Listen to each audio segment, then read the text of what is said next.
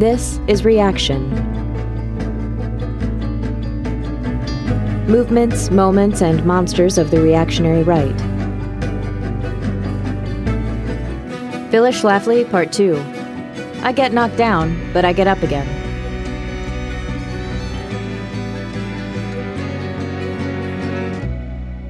Harry Truman left office in 1952 as one of the most unpopular presidents in U.S. history. It wasn't entirely his fault.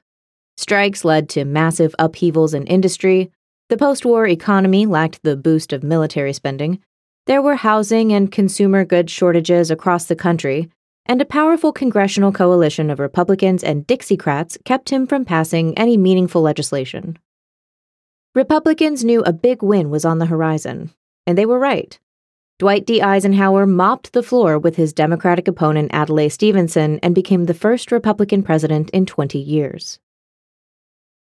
Naturally, Republicans knew that a strong candidate at the top of the ticket was good news for down ballot candidates, and that congressional wins were possible even in Democratic strongholds.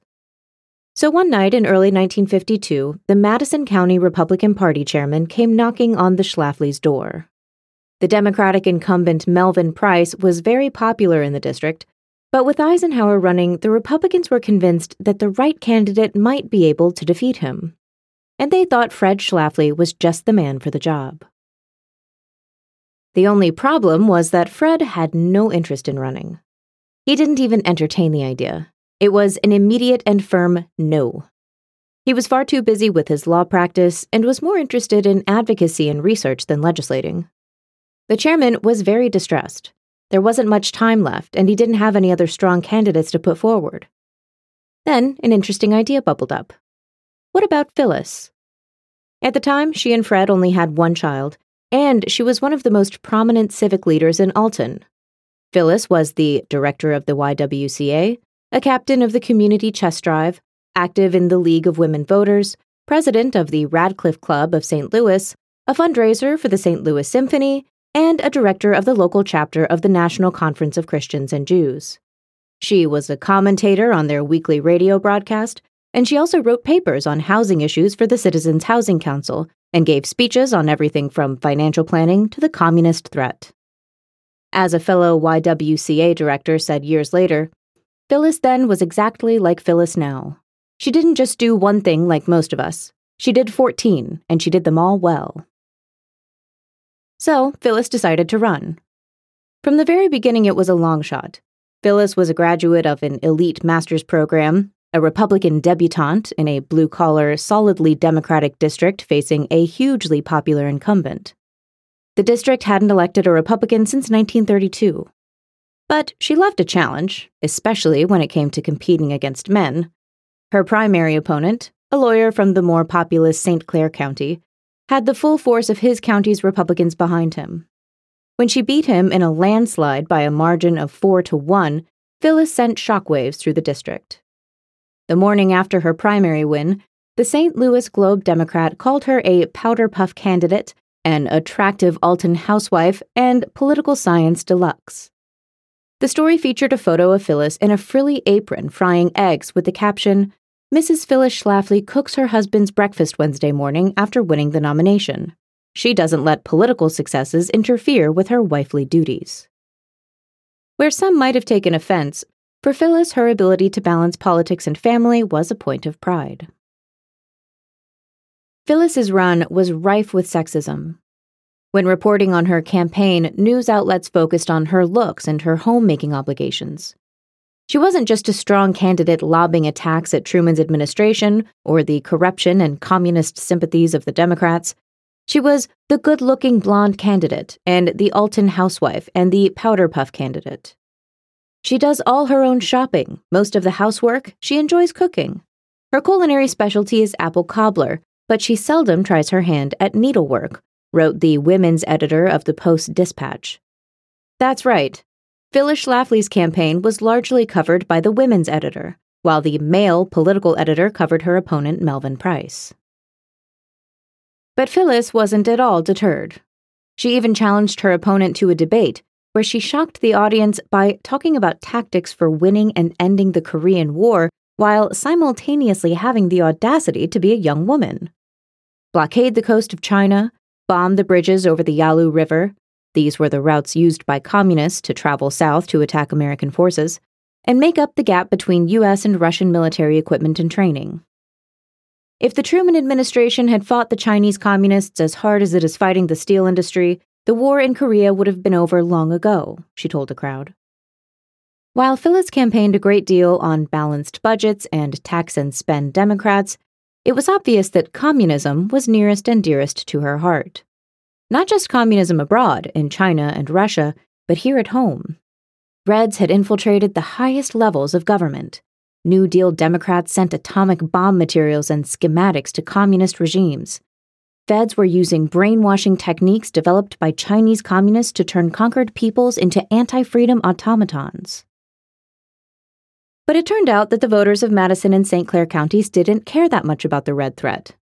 They cared about industry and unions. Schlafly lost the district, including her hometown of Alton, 2 to 1. But this was probably the inevitable outcome. Eisenhower lost the area by the same margin. They could have drawn a mustache on an empty mop bucket, and it would have won the election so long as it had a D next to its name. A few days after the election, a reporter asked, did you lose because your name is Phyllis, not Philip? Her reply is very telling. No, I lost because I ran in the 24th district and I'm a Republican, not a Democrat. It's as simple as that. My sex had nothing to do with it. Oh, sure, there were people who voted against me solely because I am a woman. But then there were people who voted for me for the same reason. It all evened out in the end.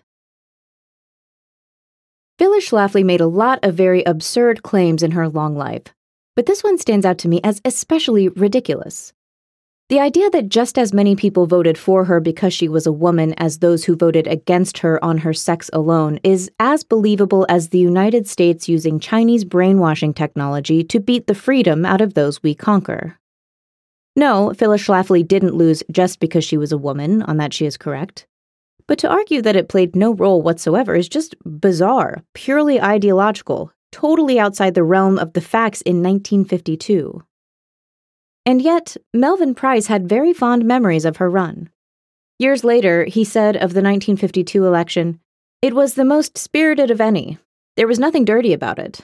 It was really a most intellectual campaign, a nationally oriented issues campaign. It was like she was running for national, or at least statewide, office. She was clearly knowledgeable about the national scene. Trouble was, the voters weren't. The voters were interested in what was happening on the Mississippi River in Madison and St. Clair counties, not on the Yalu River in North Korea.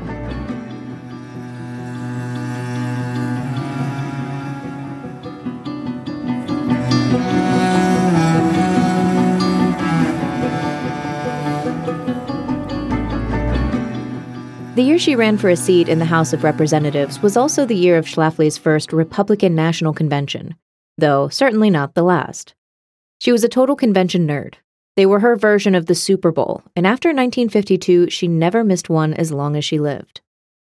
But in 1964, after attending three conventions, Phyllis decided that something was rotten in the state of Denmark. The RNC selections going as far back as 1936 were, to Phyllis, so out of sync with grassroots Republican voters that someone else must be selecting them. Who, you might ask? A cabal of wealthy East Coast elites who would only allow Republican candidates who suited their pro communist internationalist agenda to run. She called these men the kingmakers, the most powerful opinion makers in the world, and they had such a stranglehold over the political system that no candidate could ever make it on the ballot without their sanction. So, who exactly are these kingmakers? One of them is our old friend Thomas Lamont, senior partner at JP Morgan, who worked with a ring of prominent financiers and industrialists to handpick the Republican who would run against FDR in his second term. They picked pro New Deal Alf Landon, governor of Kansas, who stood no chance to win. He shouldn't feel too bad, though. No one stood a chance to beat FDR. But in the years to come, plenty of conservative politicians with a real chance to beat the Democrats on the ballot would come and go, each of them buried by the kingmakers, who wielded their power to pick and choose their own loyal opposition. In 1960, Republicans were faced with a choice between Richard Nixon and Barry Goldwater. Goldwater was the more conservative of the two by far, and he lost to Nixon in a landslide. Phyllis would chalk this up to Nixon's capitulation to the East Coast kingmakers, yet another RNC that was stolen from the grassroots before voting had even begun. She was so pissed off about it that she wrote a book, A Choice Not an Echo, that catapulted her into the spotlight of American politics in a way that would last until her death. She wrote the book in consultation with Rear Admiral Chester Ward, just the first of many fruitful collaborations between the two. A Choice was a love letter to Goldwater and his brand of fiercely anti communist politics and his hawkish foreign policy. The book goes one by one through each election since 1936 demonstrating exactly how the kingmakers undermine the issues Republican voters care about and select candidates that will be amenable to their pro communist agenda. That's right. Thomas Lamont and Nelson Rockefeller and Robert McNamara all wanted to turn America into a communist dictatorship where all Americans would live on the dole and we would cease to be a world power. That's what they wanted. The book, whose cover featured a very pretty, smiling, and disarming Phyllis, was a runaway success. Phyllis didn't bother trying to find a publisher, she published and distributed it herself. This is where Phyllis really got her sea legs and built a grassroots infrastructure that would allow her and her devout followers to win future campaigns, especially her opposition to the ERA. A Choice Not an Echo sold over 3 million copies, she did not place any ads for the book or contact any bookstore buyers. The sum total of advertising was word of mouth and a wide reaching distribution network consisting solely of party activists. Doing the whole thing solo was a huge benefit to the book's success. Speed was the name of the game. Phyllis wrote the book in January and February of 1964, sent it to the printer in March, and by April there were finished copies ready to distribute. With three months before the nominating convention and six months before the general election, there simply wasn't time to go through a publisher. As Phyllis put it, the book would have been worthless if it hadn't been printed immediately.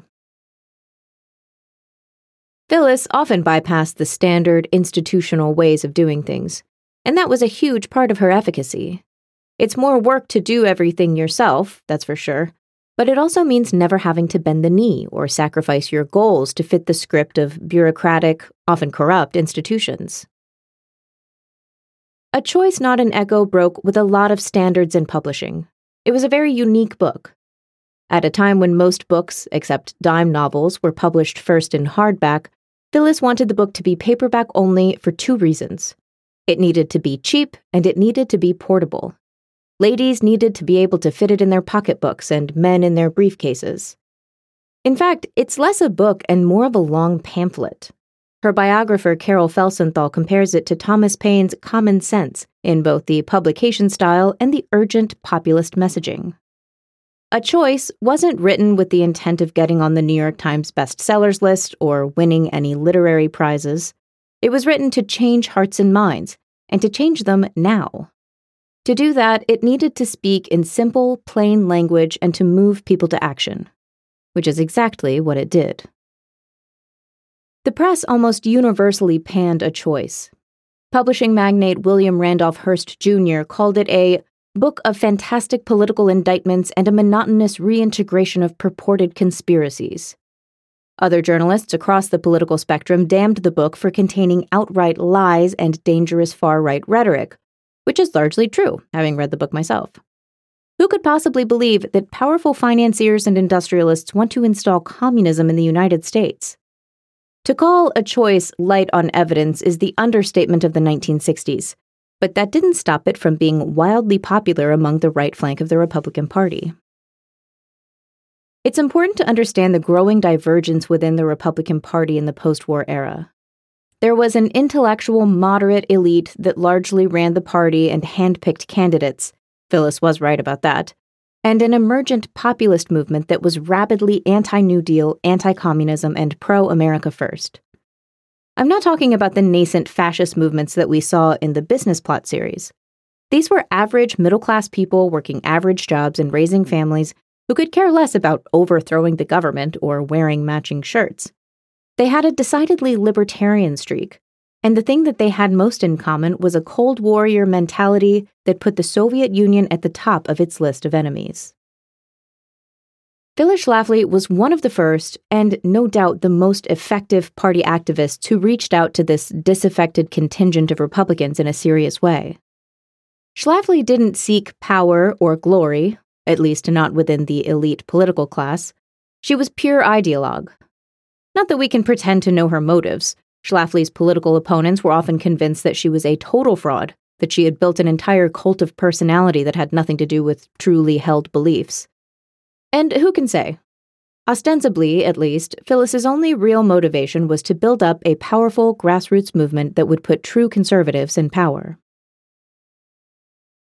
It's worth taking a minute to talk about this word that gets thrown around in politics a lot, often with no real substance behind it grassroots. Grassroots refers to a political movement that grows from the ground up, composed of local activists acting outside of traditional institutions. Decision making is often bottom up instead of top down, and there might be leaders, but they don't wield power through party loyalty or even expertise. They inspire people rather than ordering them about. Support for Senator Bernie Sanders' run for president is often described as grassroots, and I would argue that support for Donald Trump was also largely grassroots. But one of the earliest mass, successful grassroots campaigns was the one that won Barry Goldwater the Republican nomination in 1964. It's impossible to overestimate Phyllis Schlafly's role in that grassroots movement. Although she didn't get nearly enough recognition at the time, Goldwater sort of snubbed her after winning, which she didn't take personally at all. In hindsight, it's obvious what a potent force she was. A choice was arguably the biggest factor that led to Goldwater's win in the California primary, where local activists would buy a box of 100 books for $10 with their own money from a pro Goldwater distributor take them to their various precincts, and pass them out to known Republicans. They distributed 50,000 copies like this, and in the precincts where they were most active, Goldwater won by small margins. Before the primary, Governor of New York and Kingmaker favorite Nelson Rockefeller was considered the easy win. But California pushed Goldwater past the finish line. So called liberal Republicans, the minions of the Kingmakers, were horrified he had just voted against the 1964 Civil Rights Act, which made him very unpopular among moderate and liberal Republicans, and Goldwater's rhetoric against the USSR sounded likely to cause a nuclear war. Goldwater's opponent, Lyndon B. Johnson, ran against his hawkishness with the very famous Daisy ad, in which a little girl plucking petals from a daisy is juxtaposed with a nuclear explosion. One, two, three, four, five, seven, six, six, eight, nine. Ten, nine, eight, seven, six, five, four, three, two, one, zero. These are the stakes to make a world in which all of God's children can live or to go into the dark. We must either love each other or we must die. Vote for President Johnson on November 3rd. The stakes are too high for you to stay home. It was an incredibly powerful ad. Nothing like it had ever been seen before in a political campaign. LBJ basically invented going negative. But no matter.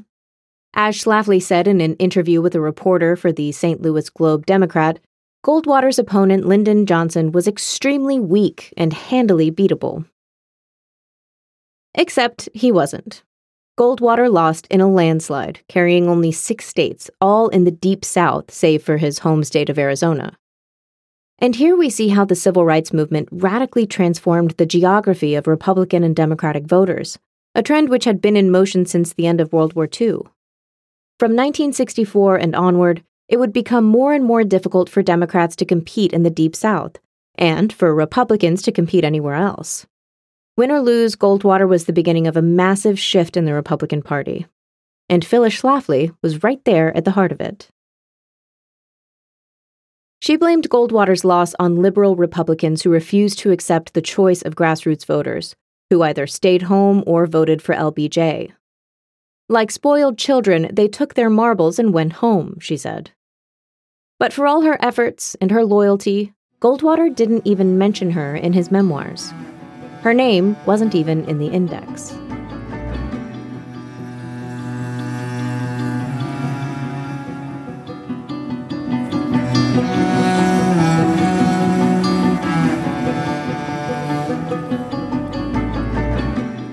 Win or lose, recognition or no, a choice and Goldwater were Phyllis's jumping off point in the world of grassroots political organizing. Her next big battle would be over a different presidency the 1967 race for president of the National Federation of Republican Women. This was the auxiliary force of the RNC. Women did a lot, if not most, of the day to day organizing for Republican candidates running for office. They rang doorbells, licked envelopes, served refreshments at political rallies, and handled the tedium of running campaigns. President of the NFRW may have seemed like a fairly anodyne position, and usually it was. But after the Goldwater incident, RNC leadership was spooked by Schlafly's run. Having served eight years as the president of the Illinois Federation of Republican Women, and then winning the vice presidency of the national organization unanimously in 1965, she was without a doubt in line for the presidency. But the Kingmakers, the moderate Republican establishment, were, frankly, scared of her. They had seen the raw power she exerted in the Goldwater bid, and knew she could wield that power to elect other ultra conservative candidates. She might very well write another book for the 1968 election that would prop up such radical candidates as, egad, Ronald Reagan. The RNC wanted someone more moderate to lead the lady branch of the party, and they put their considerable resources to work getting mild mannered Gladys O'Donnell elected to the position. As Schlafly put it, the men in the Republican National Committee know they can control Gladys O'Donnell, and they know that they can't control me. The shenanigans orchestrated to keep Schlafly out of the seat started early. The NFRW always alternated meetings between the East and West, and in 1967 the meeting was set to be in Los Angeles. By rights, this should have been Gladys O'Donnell country, her being from Orange County. But Phyllis had a big following there, and a choice had hit that area hard. In the lead up to the NFRW election, Phyllis was giving talks in Southern California to huge crowds. So, the Federation Board voted to move the meeting to Washington, D.C., home to liberal and moderate Republicans, where Schlafly had few friends.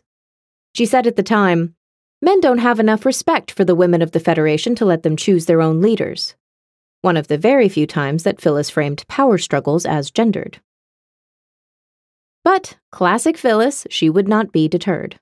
She traveled all over the country giving speeches, and had built a strong base of support among average NFRW women, most of whom were more inclined to support her over O'Donnell.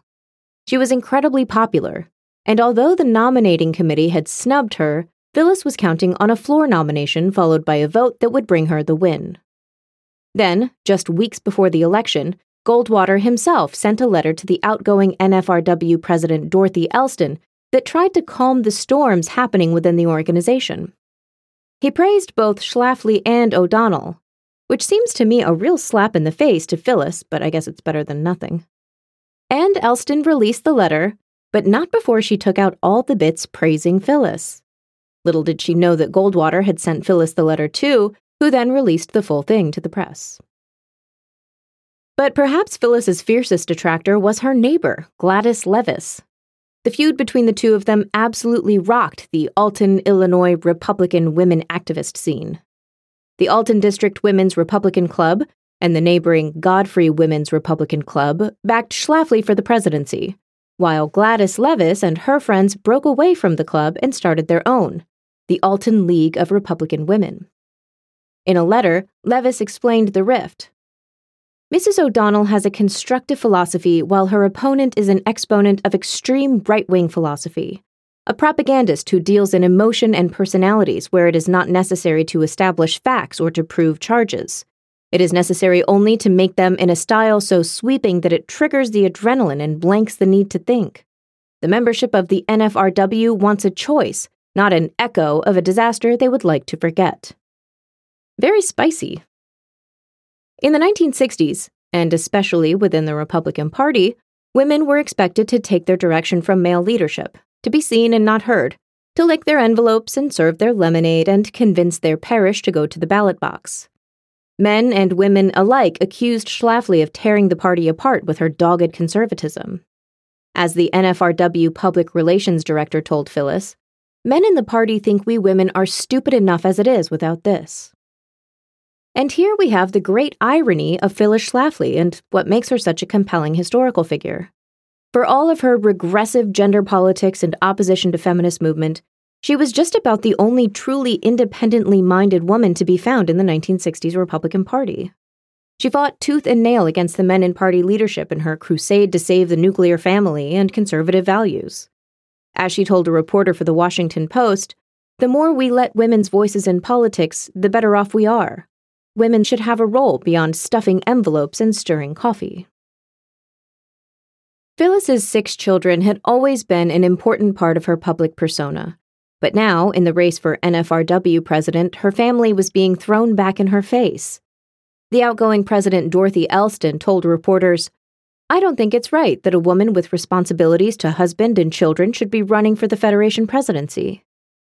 It was expected that women with children in the home would play a smaller role in party activism, while older women who no longer had a family to care for would take on the more strenuous positions. As the Alton Telegraph wrote at the time, the candidacy of Mrs. Phyllis Schlafly may be affected more by the fact that she has a large family than by her ultra conservative tendencies. And that's when a brand new rule cropped up in the NFRW. The president had to be willing to live in Washington, D.C. in an apartment provided by the Federation.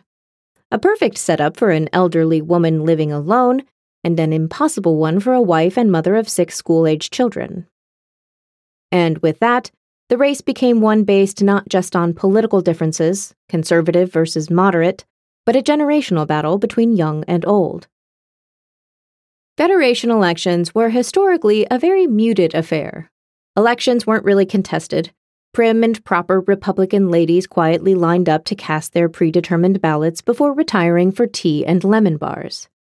1,500 or so women from the clubs that were able to pay for the trip would come in wide brimmed hats and white gloves to do their duty as the auxiliary force of the Republican Party. Not so in 1967. 5,000 delegates and alternates showed up in Washington, D.C., and the majority of them had showed up to cast a ballot for Phyllis. They packed the hotel, and the usually harmonious affair was instead full of hissing and bickering, even brawling and fainting. At the Credential Committee hearing for the convention, Schlafly claimed that one of her delegates had fainted and was tossed out of the room while still unconscious. The Credential Committee hearing room was definitely the hot spot of activity.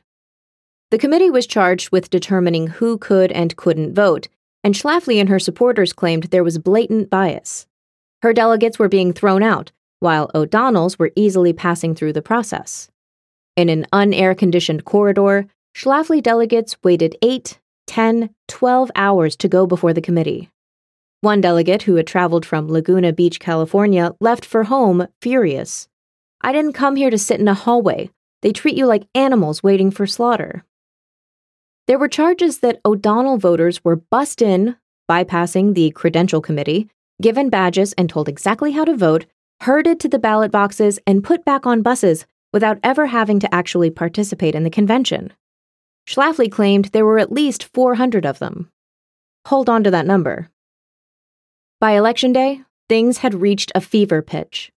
Phyllis was denied the opportunity to speak before the convention, and her supporters shouted down the speakers and demanded to be heard. At one point, the very frail President Elston was trying to present an award to the woman who had recruited the most new members to the Federation. A Schlafly supporter had jumped up on top of the press table, screaming in President Elston's face, Madam Chairman! Madam Chairman! The president mistook her for the rightful award recipient, which led to a scuffle right there on top of the press table in front of the stage. Just before the vote was announced, Schlafly supporters filed a protest with the convention that there were irregularities in the voting machines. Schlafly's security men hadn't even been allowed to test the ballot counters. The board of directors struck down the filing, determining the election legitimate. But five years later, a Federation officer with a long history of party activism was approached by a man at a Republican reception in D.C. I just had to tell you, it's been on my conscience all these years. I was the one who fixed the voting machines used by the Ohio delegates in order to switch votes away from Mrs. Schlafly and to the other candidate at that women's convention in 1967. The man then disappeared into the crowd. Ohio had been Schlafly's biggest voting bloc, and while the NFRW officer had been neutral in the election, she was totally shocked by the man's admission. She later said, Phyllis was not being as paranoid as everyone had thought, and I learned of even more dirty dealing, including the busing. There is absolutely no doubt that but for the tampering, Schlafly would have won that election. But she didn't. The final tally was 1,494 to 1,910. Gladys O'Donnell took the presidency with just over 400 votes. After the tally, Schlafly walked on stage, shook the new president's hand, flashed her famous Schlafly smile, and promptly left the ballroom, taking her 3,000 delegates with her. The incident left the NFRW weak. One past Federation president estimated that about 180,000 women left the organization in the years following the election. Today, it seems like little more than a Facebook page and biennial conference touting tens of thousands of members. What had once been a powerful force in Republican Party politics, with half a million women dutifully getting moderate Republican men into office, was a shell of its former self. Phyllis was one of those women who cut ties with the organization. She and her 3,000 supporters went home to their families feeling disaffected and abandoned by the party that they had given so much of their lives to. It was then that Phyllis decided she needed to take a step back from the party and devote more of her time to raising her children and keeping house for her husband. It was maybe time to retire from politics. Just kidding. Phyllis Schlafly did go home to her husband and her children, but never the type to take a little me time, do some self care, have a nice bath, and read a romance novel. She began her next ambitious project. In August of 1967, Schlafly launched Volume 1, Number 1 of the Phyllis Schlafly Report. This newsletter was published every month until her death in 2016. This was the tool she would use to build a grassroots empire. By pushing her out of the official party apparatus, the NFRW and the Republican Party Boys Club had forced Phyllis to become an outsider, which just so happened to be where she thrived best.